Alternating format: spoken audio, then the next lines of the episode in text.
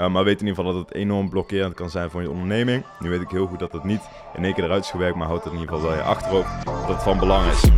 Yes, alright. Welkom bij de Biohack Ondernemer. Leuk dat je luistert naar deze podcast. In deze podcast leer jij hoe jij je biologie en psychologie in lijn zet met je business, zodat jij je optimale omzet kan gaan draaien. Mijn naam is Johan Kerkels en laten we beginnen met deze aflevering. Bis!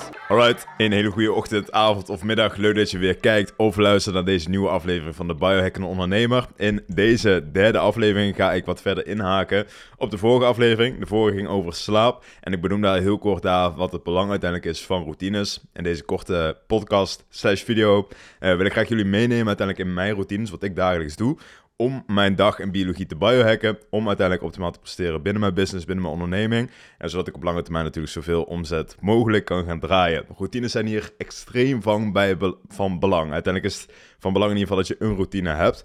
Uh, en vandaag gaan we dus specifiek dieper op induiken op drie verschillende routines. En routine daarvan is mijn ochtendroutine. Uh, ook wel samen met mijn cliënten noemen we dat altijd de optimal day priming. Kom ik zo meteen wat verder op terug. Uh, daarnaast een dagelijkse routine. Wat doe je door de dag heen? Hoe deel ik mijn dag in? Die workblokken, sporten, et cetera. Wanneer werk ik? Wanneer sport ik? En als laatste gaan we kijken naar de SPP, de Sleep Preparation Protocol. Ook wel de avondroutine. Nou, laten we beginnen met de ochtendroutine. Wat van belang is dus eerst om te weten, is dat je alles wilt gaan doen op basis van jouw bioritme. En ik heb al kort in een vorige aflevering benoemd wat uiteindelijk je bioritme is. Dit is puur een 24 uursklok binnen jouw lichaam. Wat voornamelijk wordt gereguleerd door licht en door voeding. Los van wat andere kleine factoren die je kan beïnvloeden, maar dat zijn de twee grootste. En jouw bioritme reguleert grotendeels de aanmaak van heel veel verschillende soorten hormonen binnen ons lichaam. 95% van alle cellen die worden gereguleerd uiteindelijk dus op basis van die 24 uur klok. En vandaar dat het heel erg van belang is dat jij je lichaam laat weten wanneer het dus dag is en wanneer het nacht is. Ik al kort in de vorige aflevering van uiteindelijk, hoe beter jouw bioritme staat, hoe beter jouw lichaam weet, nu is het dag, dus nu moet ik wakker zijn, nu is het nacht, dus nu moet ik gaan slapen, waardoor je dieper in kwalitatieve slaap. Dus ook uiteindelijk altijd, altijd het eerste wat ik doe met mijn cliënten. Uh, zo gaan we de Optimum Performance Day opzetten, die heb ik hier voor mezelf rechts op een scherm opengezet, uh, wat uiteindelijk mijn persoonlijke Optimal Performance Day is. En het houdt puur in dat we dus gaan kijken van, wat is jouw ideale dag voor je onderneming, voor jezelf, uh, voor, qua persoonlijke relaties, et cetera, maar dus ook qua, qua werk, qua indeling, qua tijdsindeling, zodat je in ieder geval optimaal je dag kan gaan inplannen. Hoe je dat gaat doen is dus eerst te gaan kijken naar je slaapchronotype. Dat heb ik vorige keer kort in de aflevering benoemd. Ik wil het bij deze dus nog wel even bij benoemen. Alles wat ik zo meteen ga opnoemen qua mijn routines is op basis van mijn slaapchronotype wat een lion is. Lion houdt in dat ik voordat de zon opkomt wakker word. Dat is bij mij persoonlijk altijd rond half zes, zes uur daartussen. En dat ik dus ook veel eerder naar bed ga in de avond. Wat ik ook kort in de vorige zei, uh, is dat ik in de avond niet meer echt een groot sociaal leven heb of iets. Ik ga geen feesten meer. Uh, de verleden wel heel veel gehad, maar daar ben ik van afgestapt omdat ik weet dat dit het beste is uiteindelijk voor mijn slaapchronotype. Waardoor ik door de dag veel productiever te werk kan gaan. En uiteindelijk gewoon mijn doelen kan gaan realiseren. Dat hoeft niet, uh, maar het heeft in ieder geval mijn voorkeur. En kijk voor, voor jezelf waar in ieder geval in jouw situatie de voorkeur ligt. Dus gaan we kijken naar de ochtendroutine. Ook wel de optimal day priming. Wat dus van belang is om te weten, is dat je dus eerst weet wat voor jou het beste is qua tijd uiteindelijk om op te staan. Bij mij is dat dus tussen 5, half 6, 6 uur. Dus eigenlijk tussen 5 en 6 is voor mij de optimale tijd om op te staan. Belangrijke vraag, sta je op met een wekker. Ik sta op met een wekenblight. Soms sta ik op zonder wekker, dat geeft wel mijn voorkeur. Wekenblight zorgt ervoor dat je zo natuurlijk mogelijk wakker wordt. Binnen ons slaap hebben we namelijk verschillende soorten slaapfases. Die mag je voor nu vergeten. Maar uiteindelijk wil je niet in je diep of in je remslaap wakker worden. Dat kan namelijk zorgen voor sleep inertia. Die term mag je helemaal vergeten. Maar dat puur dat je wakker wordt en dat je jezelf weer moet oriënteren van oké, wie ben ik, waar ben ik. Dat komt omdat je lichaam dan nog uit balans is, uit homeostasis van verschillende hormonen. Daarnaast merk je dan heel erg de adenosine die nog uh, aanwezig is. Adenosine is het uh, hormoon wat ervoor zorgt dat wij uiteindelijk de slaapdruk ervaren. Dus hoe langer jij wakker bent, hoe meer adenosine in ons bloed zit, hoe meer moe je uiteindelijk bent. Dat merk je dan nog in de ochtend en dat wil je dus niet hebben. Dus concreet, je wil uiteindelijk zo natuurlijk mogelijk wakker worden. Dat doe je dus met of met licht of uiteindelijk zonder wekker. Dat zijn de beste manieren om wakker te worden. Maar iets wat daar tegenover staat, wat je dus echt niet meer wil doen, is het hebben van een standaard wekker. Dus alsjeblieft niet je telefoon naast je bed. Uh, ook gekeken naar IMF, dus dat zijn de elektrische stralingen en zo. Dat is heel minimaal. Klein tip tussendoor, zet die op vliegtuigstand, kan je automatiseren uiteindelijk op je iPhone. Uh, maar zet geen, alsjeblieft geen standaard wekker meer en snoezen en zo. Daar kom ik nog een keer op terug hoe je daarvan af, af kan komen. Uh, maar weet in ieder geval dat het enorm blokkerend kan zijn voor je onderneming. Nu weet ik heel goed dat het niet in één keer eruit is gewerkt, maar houd het in ieder geval wel je achterhoofd dat het van belang is. Dus, dan zijn we opgestaan, laten we zeggen half zes. Uh, word ik dus wakker, wat doe ik gelijk zodra ik wakker word? Als ik mijn ogen open, probeer ik zo snel mogelijk, zo dankbaar mogelijk uh, de dag in te gaan. Dus echt letterlijk van hoe ontiegelijk bedankbaar we kunnen zijn dat jij dit kan kijken of luisteren vandaag, dat ik dit kan uitspreken, is allemaal puur op basis van dat je weet van dat je doodgaat. En niet in een negatieve zin, memento mori vanuit het stoïcisme. Weet dat je doodgaat, want weet dat je doodgaat, want op basis daarvan houd je in ieder geval veel meer uh, inzicht uiteindelijk van hoe kwetsbaar eigenlijk je leven is en hoe dankbaar jij moet zijn dat er vandaag weer een nieuwe dag is. Dus dat, daar begin ik mijn dag mee. Klinkt heel cliché, maar is wel van belang om in je achterhoofd te houden. Om jezelf wel gelijk in die positive state of mind krijgt.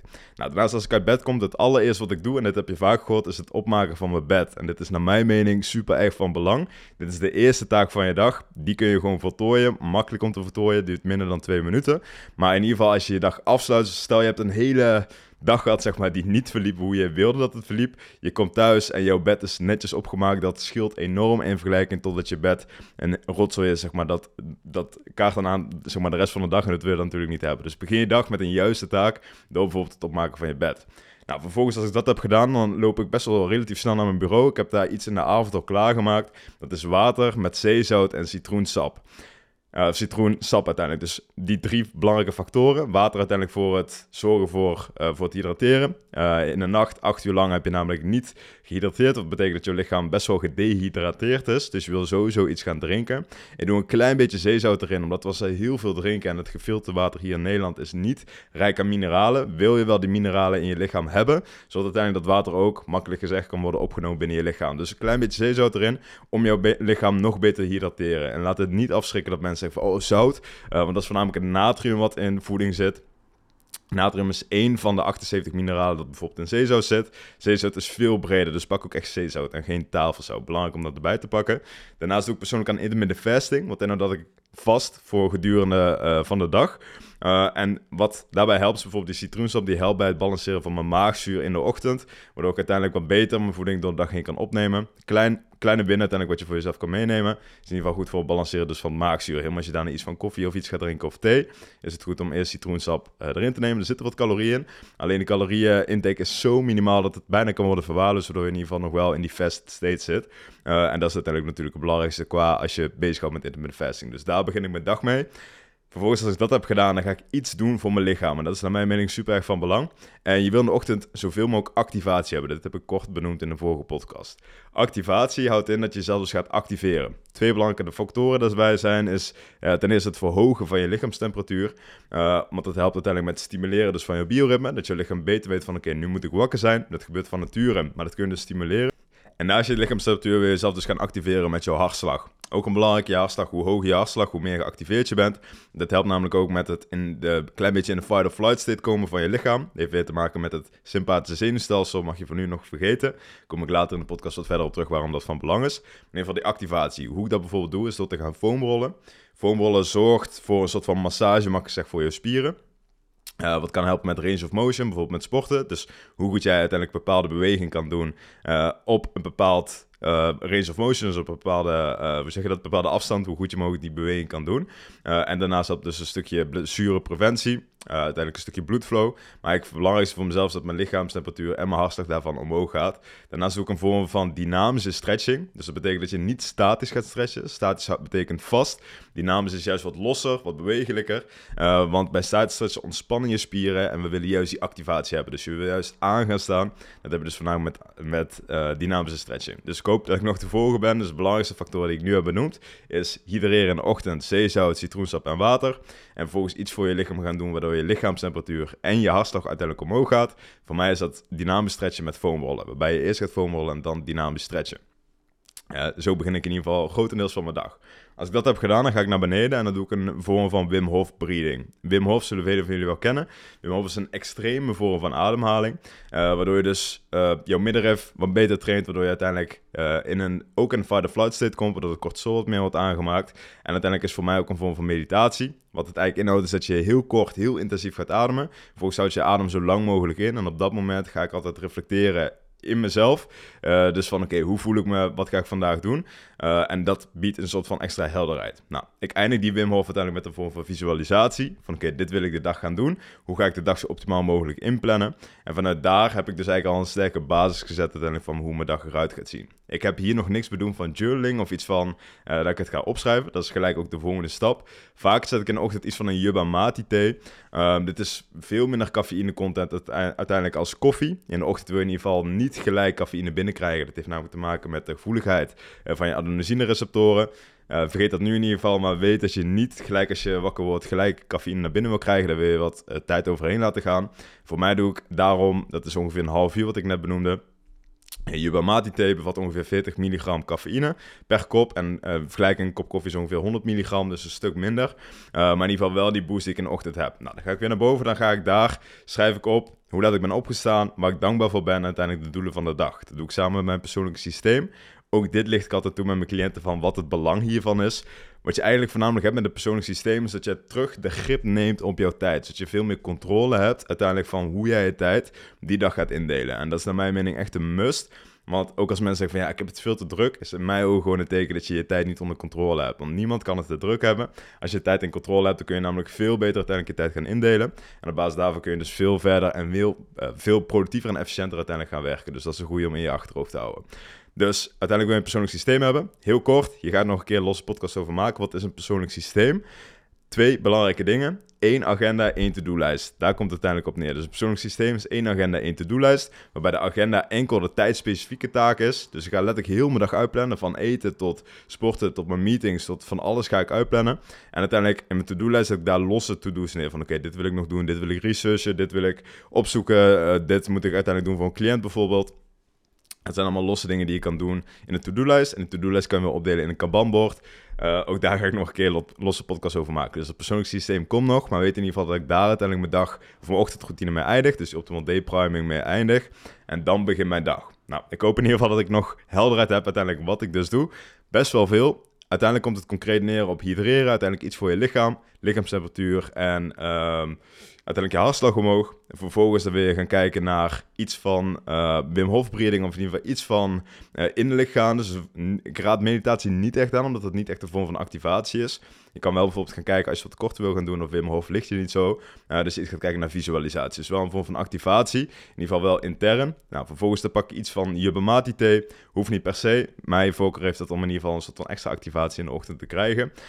en daarnaast heb ik dus iets van persoonlijk systeem waarbij ik uiteindelijk dus concreet weet van oké, dit is mijn dag, dit is wat ik vandaag ga doen. Waardoor ik een sterke basis heb staan.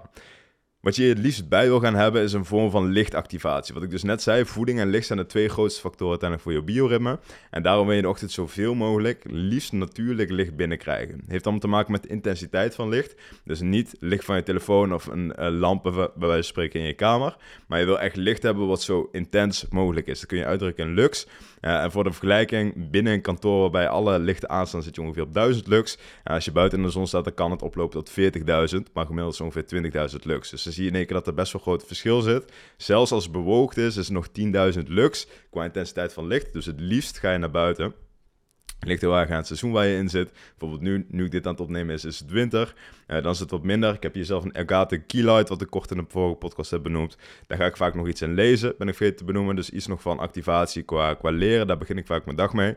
Uh, en vanuit daar heb je echt wel een sterke basis staan.